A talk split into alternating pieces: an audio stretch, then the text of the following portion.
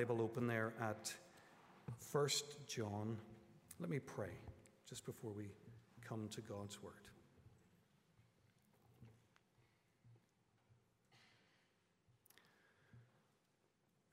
Father God, we've been thinking already today about your unfathomable love for us. Lord, one of the most loving things you ever did was to tell us what's on your mind, what's on your heart, what do you long for us to know about you and ourselves and how we might be together. Thank you for your word. Thank you for that loving gift. Help us now as we take a few moments to, to consider what it has to teach us about living lives of love. We pray it in Jesus' name. Amen. Susan's already welcomed anyone who's a guest with us today, so I just want to add my welcome and to let you know that we started a series here last Sunday on the, the fruits of the Spirit, those qualities that Paul mentions in chapter 5 of Galatians, verse 22, those nine beautiful qualities which show the presence of God's Holy Spirit in a person's life. For those of you who were here with us, let's, let's remember very quickly what we said last week. We said that those nine qualities are not a to do list. Don't, don't write a list, put it on your fridge, and, and try to tick it. These aren't nine New Testament commandments to replace the Ten Commandments of the Old Testament. When Paul gives us these qualities, he, he describes them using a metaphor one that we all understand the metaphor of fruit. Fruit grows naturally, and it grows naturally on any healthy tree. So, a person who is healthy, who has God's Spirit in them, will naturally be growing these fruit. You might remember, if you were here with us, I finished last week's sermon with a question, uh, a challenge for me and for you would you be willing to invite God to grow your character at this point in your life? I've thought about that since last week, and I thought, you know, there's a, a thing about old dogs and new tricks, isn't there? Some of us have been following Jesus a long time. We wonder if change is still possible. If we, if we think that way, we go into this series with, with no opportunity to hear God's word no opportunity for his renewal in our lives. And that's why I ask the question Could we pray that God would work in us this summer to give us more of his spirit and make us more like Jesus? That's what we're all about with this series. Okay, so let's start with the first of these nine qualities in Galatians chapter 5, verse 22.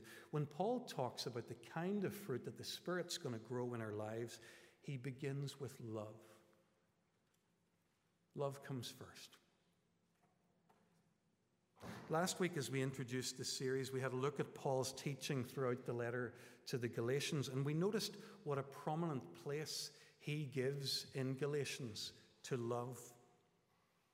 He's been reminding these Gentile believers that they don't need to come under the Jewish law. Chapter 5, verse 1 of Galatians. It is for freedom, he says, that Christ has set us free. And we asked the question briefly last week if these Gentile believers are free from the law, what is it they're free for? How are they to use their freedom? Well, it turns out that they're free to love.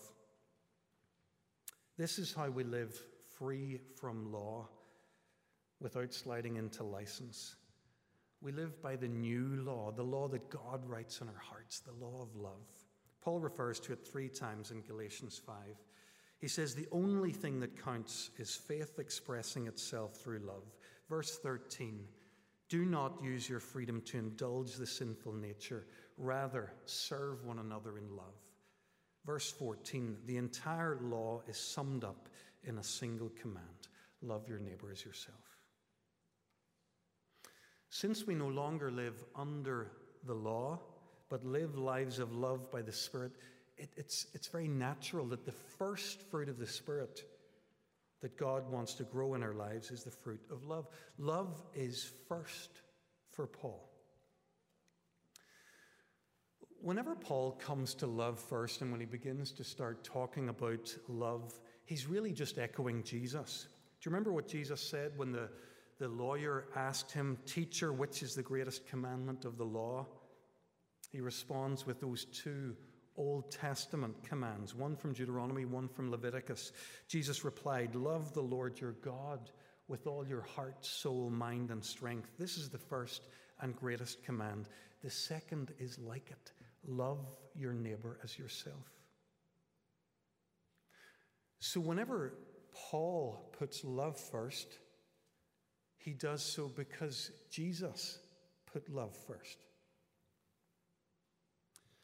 The New Testament writer who most emphasizes love is the Apostle John. If you look it up on a Bible software, you'll see that. He just gets far more love mentions than anybody else. Three times in his gospel, when he's telling us about the life of Jesus, he tells us that Jesus commanded his disciples to love one another. So in John 13, verses 34 to 35, he says, A new commandment I give you love one another. As I have loved you, so you must love one another. Chapter 15, verse 12 My command is this love each other as I have loved you.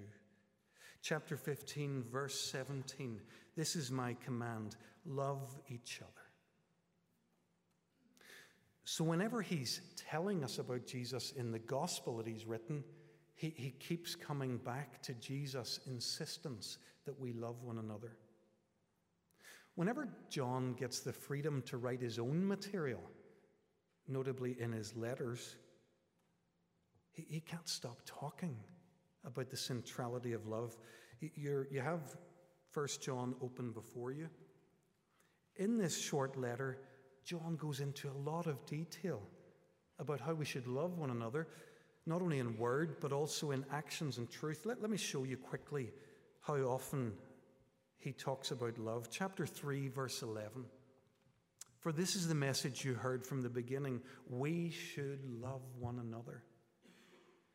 Chapter 3, verses 17 to 18. If anyone has material possessions and sees a brother or sister in need but has no pity on them, how can the love of God be on that person? Dear children, let us not love with words or speech, but in actions and in love chapter 3, verse 23. This is his command to believe in the name of his Son, Jesus Christ, and to love one another as he commanded us. Chapter 4, the passage we read, verses 7 to 8. Dear friends, let us love one another, for love comes from God.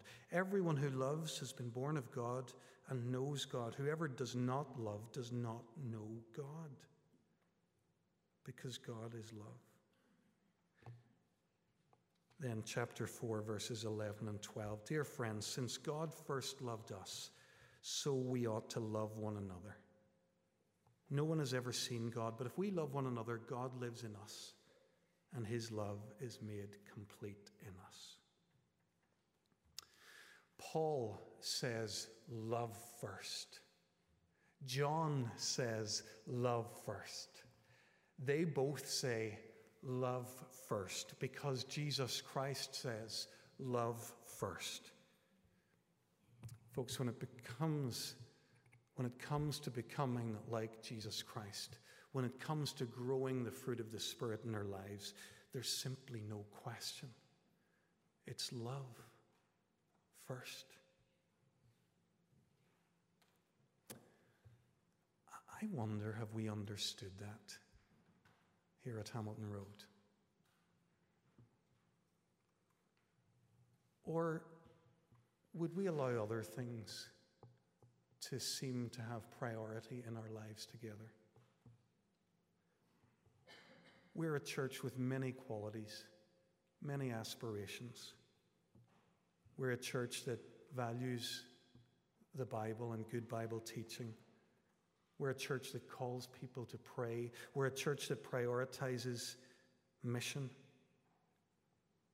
What if we were doing those things and other things like them, but, but we missed this? Would that not be a tragic outcome?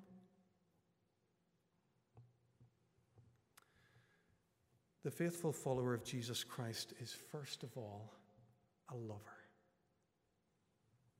He or she loves the Lord with everything that they have.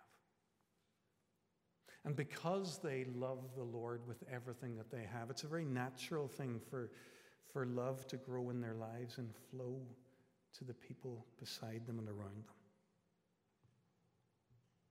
This is the evidence that the Spirit of God's really on them. Folks, could I encourage you don't be too impressed by people, whatever gifts they have, if they don't love. They can't be very close to God.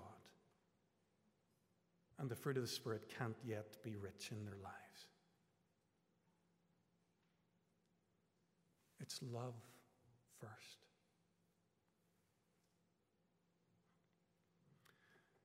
I'm conscious that as I teach like this, you might be wondering well, well, what's he actually talking about? What is love? If I asked you in the room what you think of by love, I'd get as many different definitions as we are here. Let, let me tell you what I'm thinking about. I think we need to define it. If we don't, uh, our, our sense of what we mean by love will be very subjective. It might boil down to how I feel. It might be very sentimental. We might mistake niceness and politeness for love. James Houston, my teacher at Regent College, defines Christian love in these terms Christian love is a fellowship of doing good to each other, redeeming each other, reconciling ourselves with each other, loving each other, sharing with each other, sacrificially assuring and building each other to grow together in community. That's pretty chunky and very real. So, Christian love builds and maintains community. People who do this are lovers, and they're showing the evidence of the Spirit of God in their lives. We've said so far that love comes first. We're going to say two more things about love. Love serves as a sign, and thirdly, love will change us. So, this idea that love serves as a sign, love gives evidence of realities beyond itself. So, whenever you see love in a person or in a community, it, it shows us certain things. It shows us that there's spiritual life, that there's faith in Jesus Christ, and that there really is a, a God behind all of this who's pouring this love into our lives. John tells us uh, about these three ways in which love serves as a sign in his letter. Let, us let, have a quick look together. First of all, love for one another is a sign of life. Chapter 3, verse 14.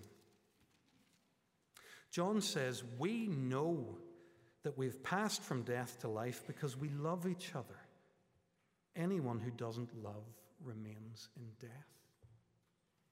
Chris Wright says, Christian love is a matter of life and death. It's as serious as that. It's what proves that we have passed from death to life. Folks, that should give us pause for thought, shouldn't it? Whenever it comes up in a conversation with a friend that you're a member of Hamilton Road, and your friend asks you, Well, are, are, are there any signs of life about that place these days? How do we answer? We, we might apply our own criteria and we say, well, of course there's signs of life. There's been life around Hamilton Road for 125 years now. Or we might say, oh, yes, there's lots of people at Hamilton Road. Oh, yes, we have a, a, big staff team and we have lots of activities going on and we support World Mission all over. Oh, yes, there's lots of life about the place. If we answered like that, we'd be applying our own criteria. But John and God's word here gives us the right criteria.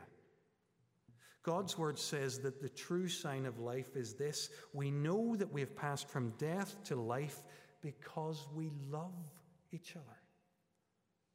Love is the sign that we have life, that the Spirit's on us. If you're looking for life, go and look for love in the community. Where there's love, there's life. Friends, could I ask you to let that truth settle on you? Don't be too impressed by our life together if it's not loving. All of our activity together could have a, a deadening effect on us and might well be killing other people if it's not done in the Spirit of Jesus with great, great love. If we don't have love, we shouldn't imagine that we have life. Certainly not the life that comes from the Spirit of God.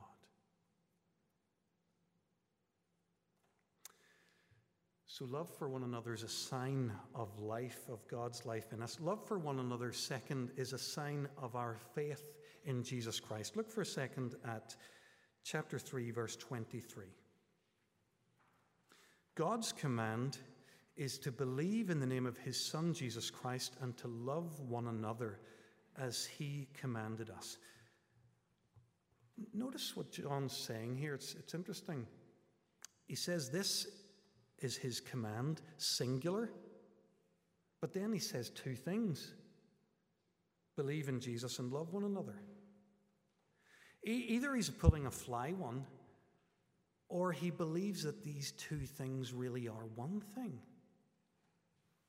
that they're inseparable, that you can't have one without the other. If you're really doing the first, believing in Jesus, then you'll inevitably do the second. You'll love Jesus' followers. If you aren't doing the second, that is, loving Jesus' followers, then you aren't really doing the first. You're not believing in Jesus Christ. We can't split these two, they're the single command believe in Jesus and love one another. So, folks, loving one another isn't just a sign of God's life in us, it's a sign that we, we truly believe in Jesus, the, the ever loving one. And that begs a question for me can, can you be a loveless disciple? Or to put it in Hamilton Road terms, can you be a faithful follower of Jesus Christ without loving other people? On reflection, I would say that the Presbyterianism that I grew up with allowed for that very possibility. It made love for one another voluntary rather than compulsory. There was a way of being a, a, good church member and a good Presbyterian that had very little to do with loving anyone else. You just come along to our worship services and to our gatherings it's all right if you don't have anything much to do with anybody around you. You'll know what I'm describing. Brothers and sisters, God's word simply doesn't allow for that. The command is to believe in the name of his Son, Jesus Christ, and to love one another as he's commanded us. If we're not loving, we're not believing, not in the way that Jesus commands. Perhaps there's a, a challenge here this morning, and I want, I want you to consider it. How are you growing in your love for other people here? Is it time you joined a discipleship group? Got close enough to other people to, to at least begin the journey to say that I'm in relationship, that I, I am in a loving friendship? If you're not yet in a group, we'll be starting a new group in September. Sign up on your way out at the welcome desk or, or go on to Church Suite. We love one another if we believe in Jesus. So, love is a sign of our, the life of God within us. It's a sign that we have a living belief in Jesus Christ. And finally, this morning, the love we have for one another gives evidence for God Himself. Our love for one another can serve as evidence to a watching world of the existence of God by His presence among us. Look at chapter 4, verse 12. John says there, No one's ever seen God. But if we love one another, God lives in us, and God's love is made complete in us. When we love one another, people see God. Since God is love, when we love one another, people see God. Isn't this amazing? People in Bangor will tell you that they can't see God, to which our answer is yes, you can. Come and we'll show you. Come and be among us, and you'll see who God is, what He's like. You'll see that among us. Here at Hamilton Road, we have this unique opportunity to make God visible for the people before whom we live. So, our love for one another can give evidence of three absolutely fundamental things the life of God within us, our faith in Jesus Christ, and the very existence of God Himself. Do you see what's at stake here? With us loving God? Do you see why God's so invested in us becoming a loving community? Do you see now why love comes first?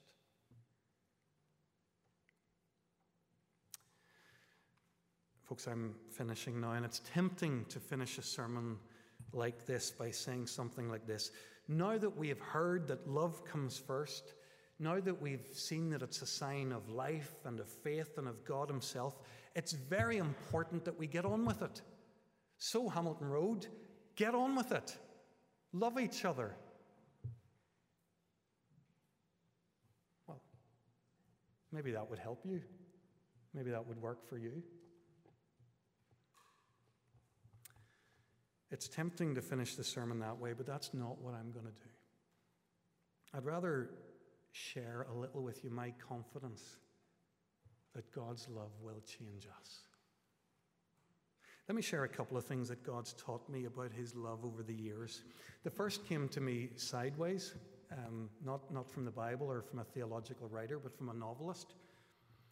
Um, during my years in Canada, I read Alistair MacLeod's No Great Mischief which tells the story of generations of Scottish settlers in Nova Scotia. It ends with this simple line. The whole novel, years of history, it ends with this line All of us are better when we're loved. After a quarter of a century of testing this idea as a pastor, I found it to be true.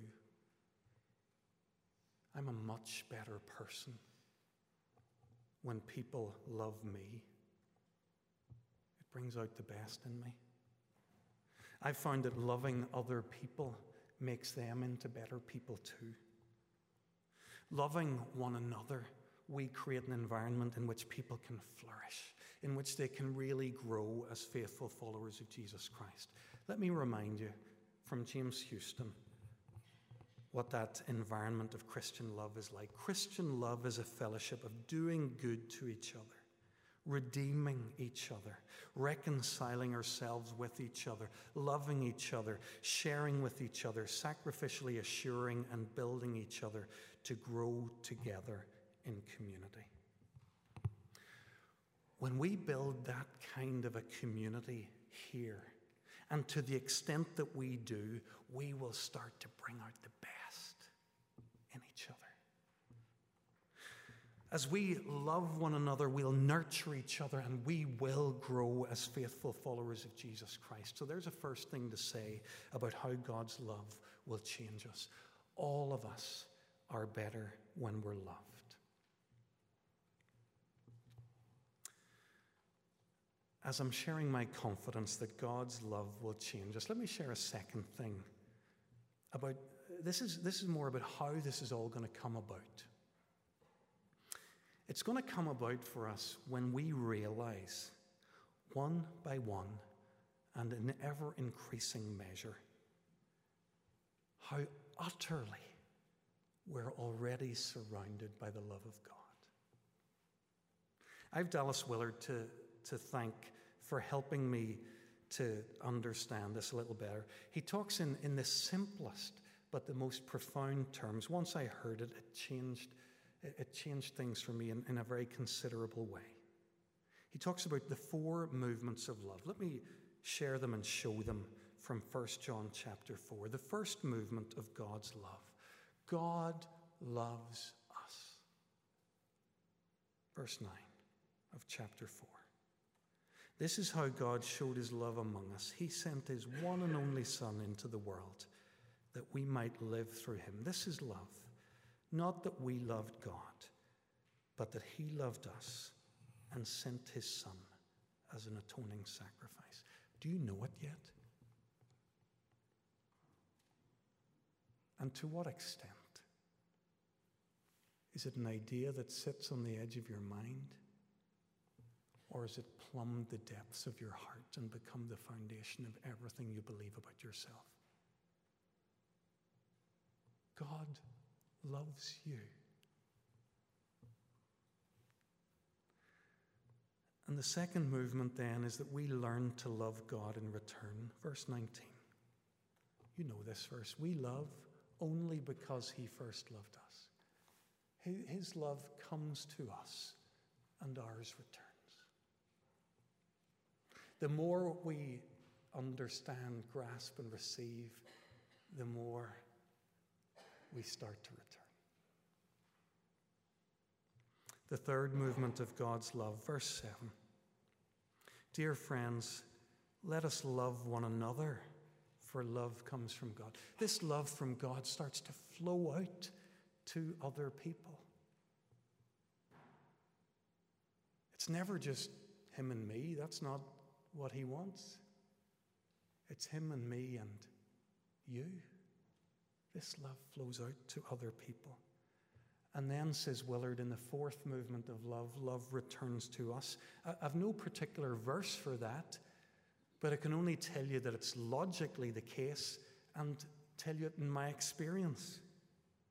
If we're all loving one another, then you're my other, who I'm loving, and I'm your other, whom you're loving. I'm loving you and you're loving me.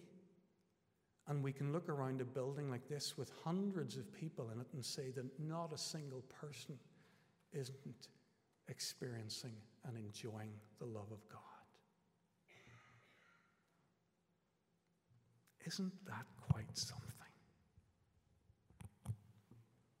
Wouldn't you want to live in the flow of all four movements of love.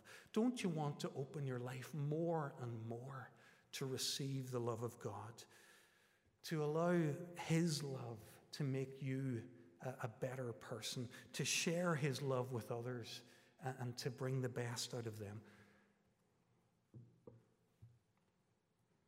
Let's ask Him to help us with all of this just now. Let's pray.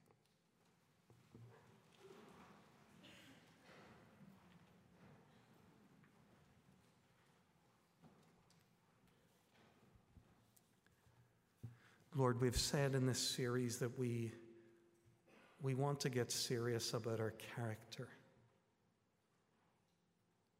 We believe that you haven't given up on us. We believe that there are better days ahead for who we are.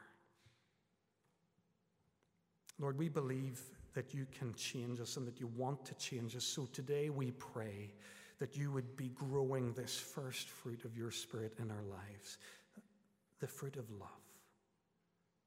Help us to begin to grasp and to grasp more than ever before the depth of your love for us. Let that realization of your love for us release new expressions of love for you. Lord, from our growing security in your love, Help us love one another. Lord, thank you for the love you're going to bring into our lives through our brothers and sisters around us here. Lord, we pray that as your love wells up in this place, people will see it and be drawn to you and find your love for themselves. We pray it in Jesus' name.